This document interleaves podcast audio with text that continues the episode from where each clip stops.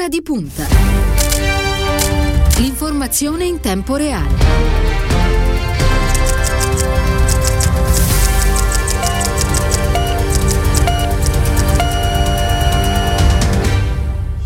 Mercoledì quattordici di aprile, sono passati sei minuti dopo le quattordici. Buon pomeriggio, ben trovati all'ascolto da parte di Cristiano Bucchi. Un saluto Elenia Daniello, alla parte tecnica Silvio Garbini per quanto riguarda lo streaming. Bentornato nei nostri studi a Gianni Cuperlo, buon pomeriggio. Buon pomeriggio, grazie. Lo ricordo, è il presidente della fondazione del Partito Democratico. Si, si può spostare il microfono, Cuperlo? No, lo dico, tanto siamo in diretta, quindi no, non, non c'è, siamo in radio, è il bello della diretta. Bentornato, dicevo, a Ora grazie, di Punta, a, voi, a, a Radio Immagina. Diverse eh, le notizie che quest'oggi eh, discuteremo, approfondi- tenteremo di approfondire insieme. Intanto le leggo eh, quello che eh, ha detto qualche minuto fa la Presidente della Commissione Europea Ursula von der Leyen sulla partita legata ai vaccini. Abbiamo raggiunto cento milioni di vaccinazioni nell'Unione Europea, un traguardo di cui possiamo essere orgogliosi, stiamo anche accelerando la consegna eh, dei vaccini. Eh, questo ha detto appunto la Presidente della Commissione Europea, che poi ha detto, ha aggiunto, non risparmiamo energie per garantire che gli europei possano essere vaccinati il più rapidamente possibile. Tutto questo mentre in Italia continua questo dibattito su riaperture, eh, chiusure. Parleremo anche poi di quelli che continuano a essere purtroppo gli attacchi della destra nei confronti del ministro della Salute Roberto Speranza. Eh, lunedì scorso, in occasione del primo filo diretto, il segretario del Partito Democratico ha detto, a proposito della partita legata alle chiusure, bisogna mettere fine a questo questa totodata. Eh, per il Partito Democratico ci sono solo due condizioni per apertura in sicurezza: la prima, avere vaccinato tutti gli over sessanta, la seconda, il tasso dei contagi che deve essere attorno o sotto i cinquanta ogni centomila abitanti per sette giorni di fila. Cuperlo. Ma sì, è esattamente così. Mi permetto di aggiungere soltanto che forse dovremmo fare uno sforzo e, e uscire. Mi devo avvicinare, mi dicono. Si sente così? Meglio? Ok, perfetto. No, mi dicevo, aggiungo solamente che forse sarebbe bene lasciarci alle spalle questa caricatura di una destra che vuole aprire, di una sinistra che vuole chiudere, perché non, non è così, non è così nelle cose, nella realtà. Noi siamo convinti che bisogna tornare presto, il più presto possibile, ad una condizione di normalità, ma, ma siamo convinti che bisogna farlo in modo irreversibile, cioè non per poi tornare indietro. Guardi, se c'è una regione che da questo punto di vista deve funzionare come un monito, è la regione a me carissima della Sardegna. Un mese fa, forse persino meno, zona bianca e, e oggi zona rossa. Evidentemente eh, il principio di cautela e la proporzionalità tra le misure di, di chiusura e di, di contenimento de, della mobilità che si assumono in relazione alle, ai contagi è il criterio decisivo. La condizione per arrivare a questo obiettivo e tagliare questo traguardo è quella che, che stiamo dicendo da, da settimane, da mesi, e che la Presidente von der Leyen ha, ha riconfermato pochi minuti fa nella dichiarazione che lei leggeva, cioè bisogna accelerare il piano dei vaccini, eh, soprattutto farlo coprendo l'intera popolazione over sessanta, perché se un sacrificio ultimo va, va fatto, deve essere finalizzato, ripeto, a tornare alla normalità in condizioni e con le garanzie necessarie. Ma per questo, e faccio aggiungere solo questa battuta e poi mi taccio, ma per questo serve che ci sia una catena di comando chiarissima, serve che ci sia un coordinamento centrale, serve che lo Stato faccia la sua parte fino in fondo, ovviamente facciano la loro parte le regioni, le amministrazioni, le diverse istituzioni del paese, ma quello che non può funzionare è la logica del rompete le righe e ognuno faccia come gli pare, perché questo sinceramente è incompatibile con una condizione di emergenza come quella che stiamo ancora vivendo. Assolutamente, poi non fa bene a nessuno. Allora, intanto ricordo il numero eh, che tutti voi avete a disposizione per comunicare in diretta con Radio Immagine, che quindi per porre le vostre domande scritte, eh, per favore scritte, non telefonate, eh, a Gianni Cuperlo: tre quattro due quattordici ventisei novecentodue. ehm, leggo qui dall'home page eh, dell'Ansa, ansa punto it: domani un nuovo scostamento di bilancio da quaranta miliardi. Eh, questa mattina si è riunito il Consiglio dei Ministri, che tornerà per l'appunto a riunirsi eh, domani, è pronto a, a chiedere appunto l'ulteriore scostamento per dare ossigeno alle, alle imprese. Mh, Cuperlo, le volevo chiedere anche un, una sua impressione sulle, sulle manifestazioni che ci sono state in, in, questi, in questi giorni a Roma, e non soltanto, soltanto a Roma, penso ad esempio ieri ad alcuni lavoratori che hanno bloccato addirittura la Roma-Napoli con, con i propri mezzi. Ma facciamo, facciamo un patto, diamo per scontate le frasi fatte, cioè sì. che ogni episodio di violenza va condannato, va espunto, che non è possibile pensare di reagire in quelle modalità, e, e diamo per scontato anche il fatto che con ogni probabilità in mezzo a quelle persone che protestavano c'erano qualche agitatore di professione pronto ad aizzare e a sfruttare l'occasione. Ma dette queste frasi fatte, fatte nel senso che le, le diamo per, come dire, condivise e in qualche misura scontate, e lì c'è un disagio reale, lì c'è una sofferenza vera. Eh, se noi consideriamo l'ultimo anno e consideriamo la dimensione del lavoro autonomo, solamente un lavoratore su quattro nel campo del lavoro autonomo ha mantenuto lo stesso reddito che aveva in precedenza, e ci sono settori eh, dell'attività economica eh, e commerciale che sono stati letteralmente piegati dalla pandemia. Pensiamo al turismo, alla ristorazione, all'alberghiero. Eh, il barista sotto casa mia, che è uno straordinario ragazzo che generosamente vive il suo lavoro anche con la giusta passione, e, e ti spiega con parole semplicissime che sì, i ristori per fortuna sono arrivati in questi ultimi giorni eh, e sono comunque un segnale di attenzione verso quelle categorie, ma poi ci sono i costi fissi che sono rimasti gli stessi. Poi se tu metti un territorio come oggi è la capitale del paese, Lazio e tante altre regioni, in colore arancione, quindi vai a prendere il caffè ma lo devi consumare in un bicchierino di, di, di carta fuori dal bar con un cucchiaino di plastica, e, e quelli sono materiali che sono a carico dell'esercente. Quindi è evidente che la notizia del decreto Sostegni due è una notizia importante. La scelta e la decisione del Consiglio dei Ministri di stamane di varare un ennesimo scostamento di bilancio nell'ordine di quaranta miliardi, che poi saranno probabilmente quarantacinque, va sommato ai trentadue che erano già stati stanziati per il primo decreto sostegni. Eh, questo significa che eh, stiamo facendo uno sforzo ulteriore per andare incontro a, a, queste, a queste categorie, e, e avrà delle ricadute concrete, perché eh, con il decreto eh, sostegni bis, chiamiamolo così, sostegni due, chi sta beneficiando adesso degli indennizi del decreto sostegni uno eh, sostanzialmente vedrà nuovi ristori che potrebbero raddoppiare l'erogazione del fondo che hanno ricevuto. In pratica, se una partita I V A eh, ha ricevuto duemilacinquecento euro, col primo decreto ristori adesso ne riceverà cinquemila, e a questi indennizi dovrebbero essere dedicati circa, se ho capito bene, venti ventidue miliardi di questo nuovo scostamento di bilancio, a fronte degli undici miliardi destinati ai ristori nel decreto uno. Quindi è evidente che non basta, ancora non basterà, bisogna fare di più. Noi abbiamo messo in campo delle proposte aggiuntive, eh, la proroga sulla moratoria dei prestiti, la sospensione di I M U e TOSAP, eh, ristori parametrati, lo accennava a proposito del mio amico barista, sui costi fissi che sono gli affitti dei locali, che sono le bollette, eh, si ragiona su una decontribuzione delle assunzioni. È evidente, adesso senza fare un lungo elenco di provvedimenti e di misure, ma è evidente che quelle piazze riflettono un, un senso di, di, di sofferenza vera. Eh, perché quando hai una famiglia che ha visto il suo reddito decurtarsi, dimezzarsi, a volte azzerarsi nell'arco di una manciata di settimane, subentra un elemento di, di preoccupazione e di angoscia per chi ha i figli da mandare a scuola, per chi ha l'affitto, il mutuo da pagare. Dico solamente che quello che noi stiamo cercando di affrontare è una condizione di emergenza senza precedenti nella storia del nostro paese. Noi quest'anno faremo, con questo ennesimo scostamento di bilancio, faremo deficit all'undici per cento contro il nove virgola cinque per cento dell'anno passato, però eh, voglio vedere anche la luce in fondo al tunnel. Eh, quest'anno il famoso effetto rimbalzo in prospettiva, no? Vivendo i prossimi mesi, l'estate, l'autunno, ci auguriamo, in rapporto al piano di vaccinazione, con un ritorno progressivo alla normalità, avremo anche, dopo il terribile duemilaventi, avremo anche un effetto rimbalzo sulla crescita. Eh, il governatore della Banca d'Italia, Ignazio Visco, ha confermato una prospettiva che non è eh, di fantasia eh, definire come del quattro, quattro virgola cinque per cento di, di tasso di crescita, che rispetto ai parametri a cui eravamo abituati prima della pandemia è persino un dato incredibile, ma è obiettivamente semplicemente il recupero di una parte di tutto ciò che abbiamo perso nel terribile duemilaventi che ci siamo lasciati alle spalle. Certo, Cuperlo, lei è un tifoso di, di calcio?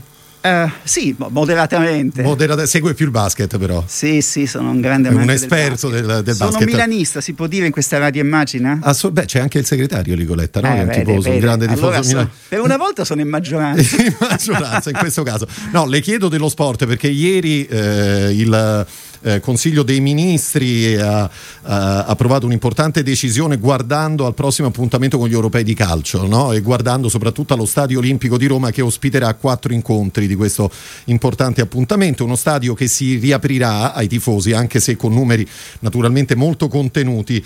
Eh, ebbene, c'è stato un intervento a questo proposito del Ministro della Cultura Franceschini, che ha detto in sostanza: bene, se però riaprono gli stadi per lo sport, si faccia lo stesso anche negli stadi per i concerti, anche per perché a proposito di lavoratori lì c'è un mondo ormai in sofferenza da, da, lunghissimo, da lunghissimo tempo. È giusto che eh, Franceschini abbia messo, come dire, un punto anche su questa questione. È giusto, nel caso in cui naturalmente la situazione lo consenta per lo sport, riaprire anche per le altre occasioni?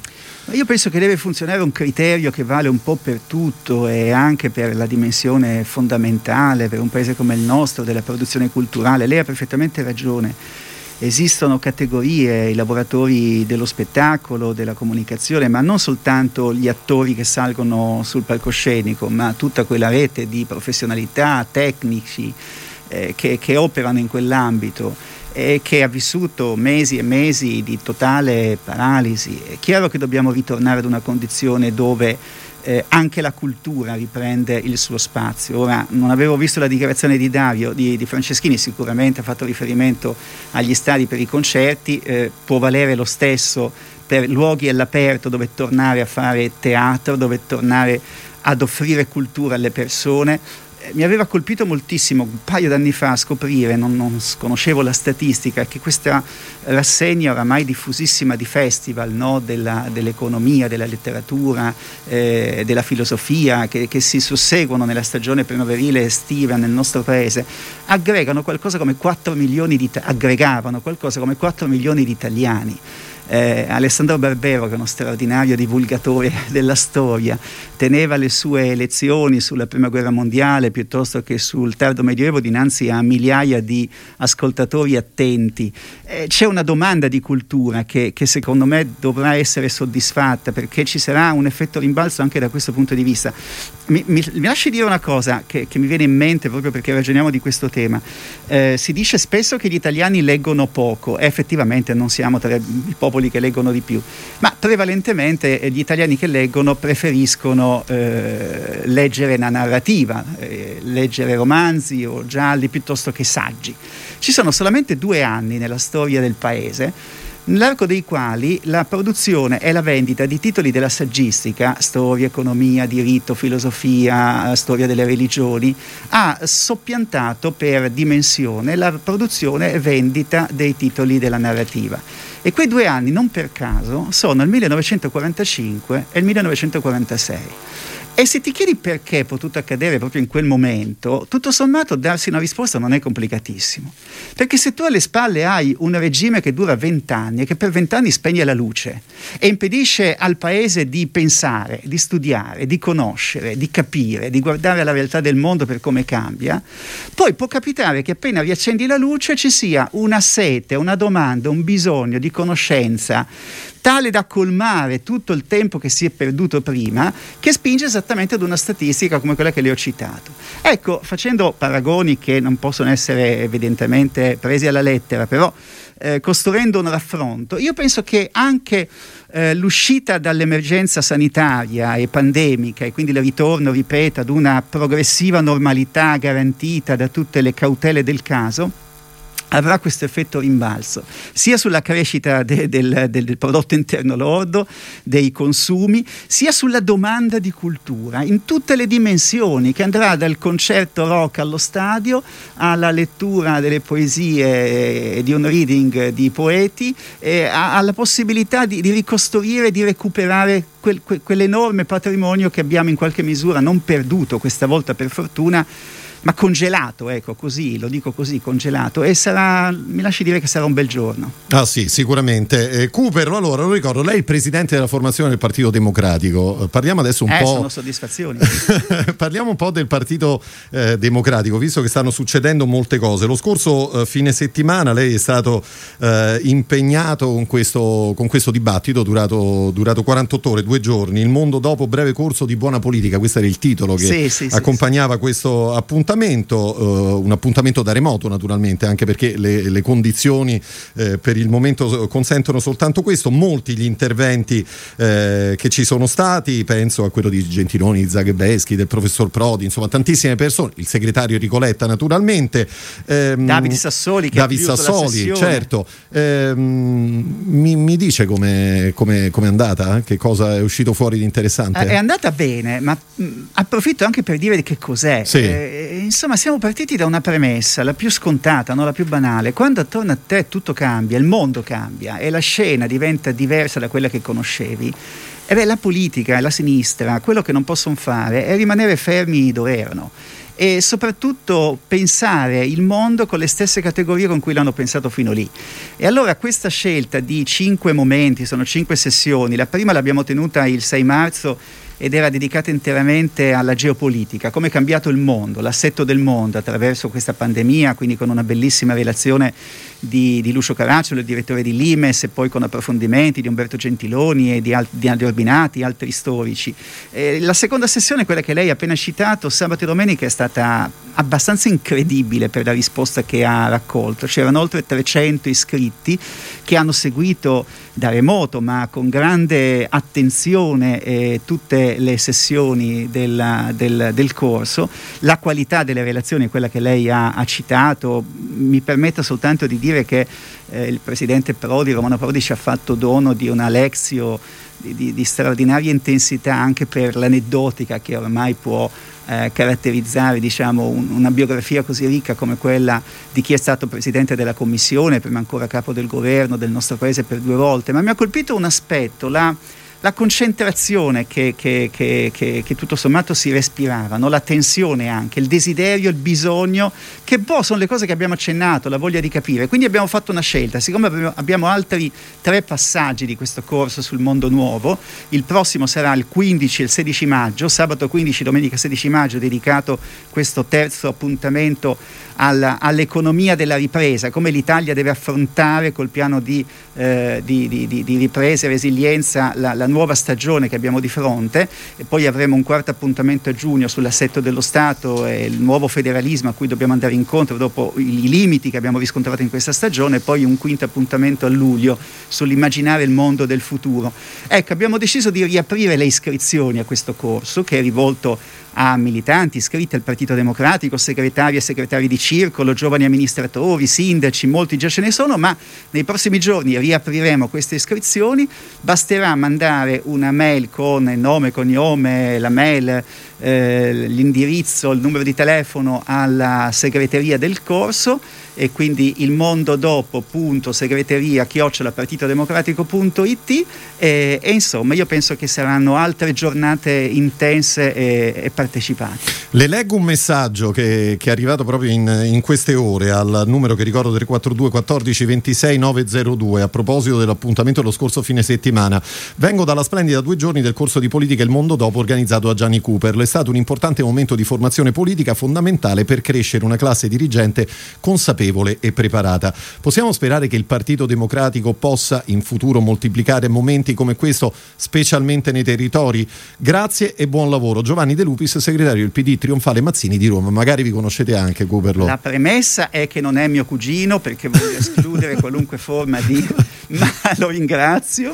Eh, no, conosco, lo, conosco la zona, il circo, certo. No, ringrazio molto, ma io penso di sì. Io stamane Eh, ho avuto una, un incontro, una chiacchierata, uno scambio di, di idee con, con Enrico Letta, con il nostro segretario. Ho trovato ancora una volta da parte sua eh, la, la volontà e l'impegno di, di, di investire sulla fondazione, ma soprattutto su questi momenti di formazione rivolti a, ai militanti, agli iscritti del nostro partito, che hanno il diritto di essere visti e rispettati di più. E mi pare che le prime mosse di, questo, di questa nuova stagione vanno in quella direzione. I risultati del Vademecum, che hanno visto adesso ne parliamo eh, nel dettaglio, certo, discutere. Insomma, sono convinto che, che forse da questo punto di vista, mi permetto di dire, non so se lui sarebbe d'accordo, conta anche molto l'esperienza che Letta ha compiuto in questi sei sette anni che l'hanno visto lontano dal nostro paese, perché eh, come lui ha detto anche il giorno della sua elezione, no? Questa parentesi, lunga parentesi di insegnamento, di contatto con una generazione più, più giovane, più, più fresca, più esigente anche dal punto di vista degli strumenti del sapere, della conoscenza, della competenza, eh, lo hanno rafforzato nell'idea, così mi è parso di capire, che senza questa dimensione un partito politico è un po' monco, un po' orfano, e che la dimensione, certo, della tua capacità di stare sull'agenda, quella è fondamentale, è fondamentale perché ogni giorno, dice il proverbio, alla sua pena, ma ogni giorno ti propone anche le sue opportunità e comunque i bisogni di dare risposte. Abbiamo parlato di ristori, sostegni, piazze, manifestazioni, disagi, sofferenze, vaccini. È chiaro che devi stare sull'agenda, però poi un partito è anche molto la sua cultura politica, la sua identità, la sua capacità di costruire un senso di appartenenza, e, e il tipo di attività che stiamo f- facendo, provando a a costruire, secondo me, ha un po' questo spirito e deve avere questa ambizione. Ecco, lei parlava del vademecum che è stato discusso eh, qualche giorno fa nei circoli del Partito Democratico, oltre tremila circoli, lei ricordava un numero importante poi di iscritti, quarantamila che, che si sono messi lì a tavolino, hanno insomma scritto quello che vorrebbero dal, dal Partito Democratico. Tutto questo poi sarà discusso sabato prossimo in occasione dell'Assemblea del Partito Democratico. Mi dice se si aspettava questa risposta da parte dei circoli, perché diciamo anche la verità, no? Non è che siano stati proprio trattati troppo bene nel corso del, del tempo dal Partito Democratico, a volte tirati in ballo, a volte eh, messi da parte. Eh, si, si può effettivamente aprire una stagione nuova? Eh, eh, ci può pensare... essere questa collaborazione fino in fondo? Ma sì, voglio pensare di sì, perché poi alla fine... Vede, questo nostro partito, lo dico io, eh, ha tanti limiti, tanti difetti, abbiamo compiuto degli errori, non, non sono tra quelli che si presenta in pubblico dicendo sempre tutto va bene, madama la marchesa, vedo i limiti, vedo gli errori di ciascuno di noi, però poi alla fine, eh, per ormai anzianità di servizio e militanza in diversi partiti della sinistra e dal lato della sua fondazione dentro questo partito, che non, non ho mai pensato di lasciare, anche... anche durante anni un po' più complicati per alcuni di noi dal punto di vista del riconoscersi nella linea politica che si seguiva, ma insomma non ho mai pensato che si potesse trovare altrove la risposta che la sinistra deve dare prima di tutto a se stessa, no? Alla sua identità, e ho sempre trovato una umanità eh, dentro questo partito, nei suoi militanti, nei suoi iscritti, in quei ragazzi che alzano materialmente la saracinesca del circolo, circoli senza un quattrino, senza un euro, che pure si ingegnano di, di garantire la continuità dell'iniziativa. Ne hanno parlato poco i giornali, ma nei mesi più duri della pandemia un sacco di nostri territori e circoli hanno fatto la raccolta dei, dei beni primari, dei beni alimentari, pacchi spesa. Era anche un modo, no, di stare dentro quel rapporto con le persone. Eh, quando tu questa umanità la vedi, la riconosci, Eh, la ascolti soprattutto, eh, beh, quell'umanità risponde, perché chiede di essere vista, di essere riconosciuta, di essere ascoltata.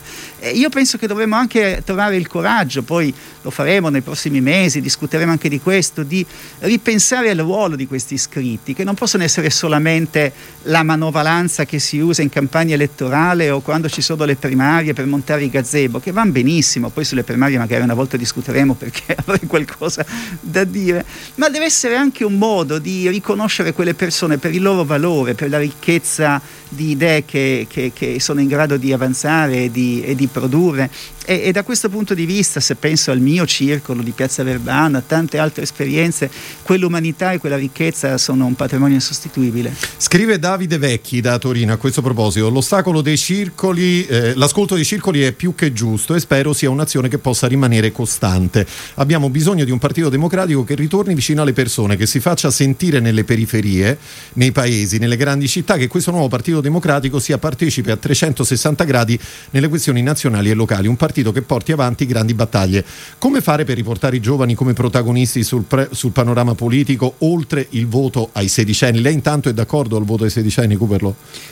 Ma non ho approfondito la materia, però siccome io sono un funzionario di partito, sì, e siccome la proposta viene dal segretario del mio non partito, non può che essere d'accordo. Sono d'accordo per statuto. Eh certo, eh, chiaramente. No, perché insomma eh, gli iscritti hanno espresso anche più di un dubbio, per esempio, su, su questo, eh, dicendo figuriamoci. Sì, non, siamo... è, non è una riforma banale, ecco, è tutt'altro che una riforma banale. È l'abbassamento della maggiore età, delle implicazioni di carattere costituzionale nella sfera del diritto, insomma, è però un argomento sicuramente del quale è giusto discutere. In fin dei conti c'è un fenomeno di questi mesi che mi ha colpito, che ha colpito tutti, no?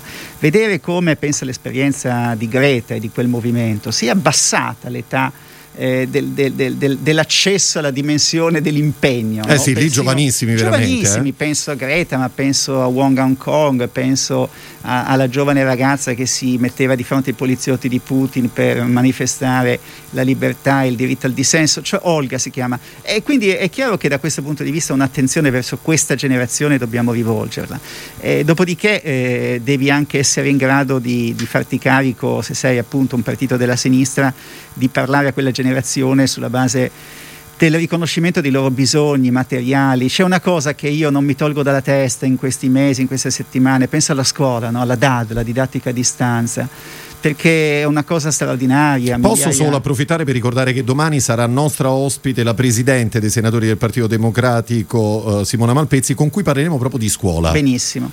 No, penso che in questi mesi in cui la D A D ha supplito alle scuole chiuse, insegnanti generosissimi hanno seguito i loro ragazzi, li hanno accompagnati agli esami l'anno passato, però eh, siamo un paese dove eh, è giusto dire si sta a casa, ma non tutte le case sono uguali e ci sono quattrocentosettantamila ragazzi, bambini tra i sei e i diciotto anni che in casa non hanno questo, non hanno un iPhone, non hanno un tablet, non hanno quel computer, non hanno la rete, il wifi.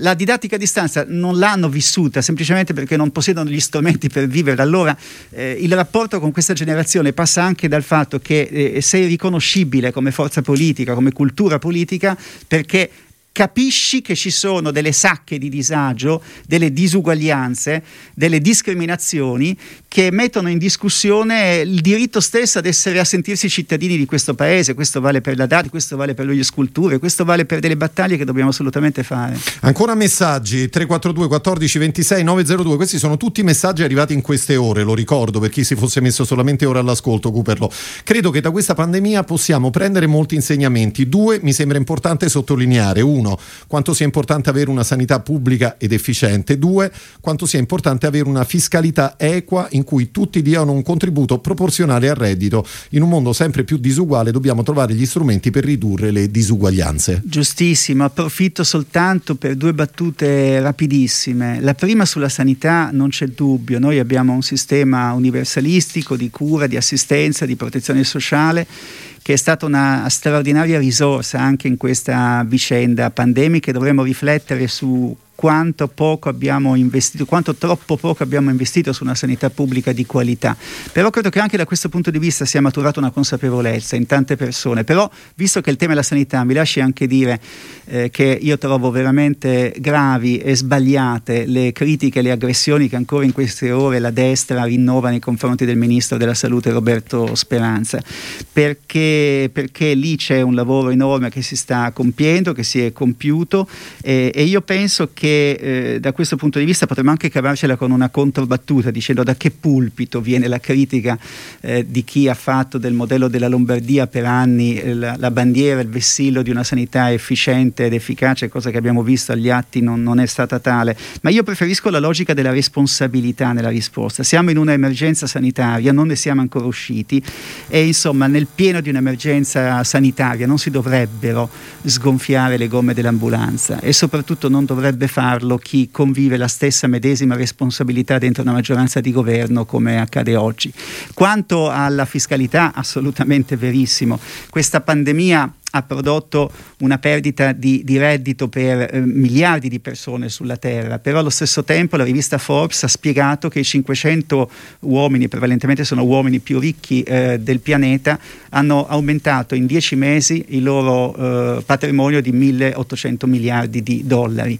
E allora eh, se ieri credo ieri, ieri l'altro, il segretario generale delle Nazioni Unite, Antonio Guterres, ha speso parole coraggiose per chiedere di ragionare sulla possibilità che una redistribuzione di quelle ricchezze passi anche attraverso una responsabilità fiscale maggiore da parte di chi ha accumulato enormi e smisurati patrimoni. Beh, credo che la sinistra, anche in Europa e anche in Italia, questo tema eh, debba trovare il modo, il coraggio e l'ambizione di affrontarlo. Cuperlo, le scrive Federico in questo momento: buongiorno, sto ascoltando Gianni Cuperlo in diretta, non ho fatto in tempo a segnarmi la mail per l'iscrizione al corso di formazione politica di cui parlava, sareste così gentili di ricordarmelo? Il mondo dopo punto segreteria chiocciola partitodemocratico.it. Federico, eh, qual- qualora non avessi fatto in tempo a segnare l'indirizzo, tra poco troverai il podcast di, eh, questa, di questo vita, filo dare, diretto dare uh, sull'home di immagina punto e u, e lì potrai segnare, eh, segnare l'indirizzo. Cuperlo, un'ultima domanda. No, però poi una battuta me sì. la deve far fare. Su alla fine co- fine. Su che cosa? E ci tengo. Va bene, alla fine fine. Allora, intanto le leggo il messaggio di Vincenzo da Scandiano. Come essere un partito di, tra virgolette, valori, guardate alle nostre storie, in una società molto disgregata e focalizzata sull'individualismo? Ma, ma questa non è una domanda, questo è il tema di un convegno, di un congresso. E, beh, facendo una battaglia culturale per affermare un punto di vista. Abbiamo parlato della sanità, no? Sì. E io faccio spesso in questi giorni, in queste settimane, questo esempio. E c'è una vecchia, un vecchio aforisma di Oscar Wilde che diceva: conosciamo il prezzo di ogni cosa, ma ne ignoriamo il valore. E probabilmente oggi milioni di italiani non saprebbero dire, a lei e a me, qual è il prezzo di un ventilatore polmonare o di un posto letto in una terapia intensiva. Ma io sono convintissimo che, a differenza di un anno fa, oggi milioni di italiani sanno benissimo qual è il valore di un ventilatore polmonare, qual è il valore di un posto letto in terapia intensiva. Cioè, la battaglia sui valori passa dentro le nostre vite e in qualche modo le condiziona, e a loro volta le nostre vite condizionano quei valori. eh, Vittorio Foa, grande maestro e padre nobile della sinistra italiana, eh, diceva che i valori non si insegnano, i valori si vivono, e noi siamo immersi, stiamo attraversando un tempo storico dove eh, in modo clamoroso su alcuni temi, ho citato la sanità, ma potremmo dire il lavoro, il reddito, la dignità delle persone, eh, i valori si ricongiungono con la condizione materiale della vita, ed è questo il momento in cui la politica e un partito della sinistra eh, debbono trovare nuovamente la capacità di, di, di parlare, di dialogare e, ripeto, di ascoltare un pezzo, un pezzo largo della società città attorno a noi. E la battuta me la fa fare? Eh sì, c'è, anche perché quattordici e trentasette minuti siamo arrivati in e chiusura i, di questa. La battuta è un nome, è un nome che oggi è un nome importante in questa giornata, è Patrick Zaki. Il Senato ha votato, credo con una larghissima maggioranza, la mozione a prima firma Francesco Verducci, senatore del Partito Democratico, per la concessione della cittadinanza italiana a Patrick, in carcere da oltre quindici mesi senza alcuna ragione che giustifichi la sua detenzione. È un ragazzo che ha compiuto, credo in questi giorni, trenta anni, prostrato ne, nel fisico, e posso immaginare non solo nel fisico. Eh, la battaglia per i diritti umani, per i diritti umani globali, a partire da quelli delle donne, per la verità e giustizia su Giulio Regeni, la battaglia per le donne che sono in prima fila in Bielorussia, la battaglia per chiudere i campi di detenzione in Libia, la battaglia per i diritti umani è un patrimonio fondamentale della civiltà europea e della, e della civiltà illuminista di questo continente. E allora mi faceva piacere eh, così salutare lei e ringraziare tutti voi, ricordando Patrick e rivolgendo a lui il nostro pensiero di questa giornata. E allora noi con questo siamo arrivati al termine della prima parte di Ora di Punta. Io ringrazio naturalmente Gianni Cuperlo per essere stato quest'oggi con noi. Ci ritroveremo nei prossimi, nei prossimi giorni qui naturalmente su Radio Immagina. Noi invece ci ritroveremo tra eh, pochi istanti, e con la seconda parte di Ora di Punta ce ne andremo all'estero, in particolare negli Stati Uniti. A tra poco.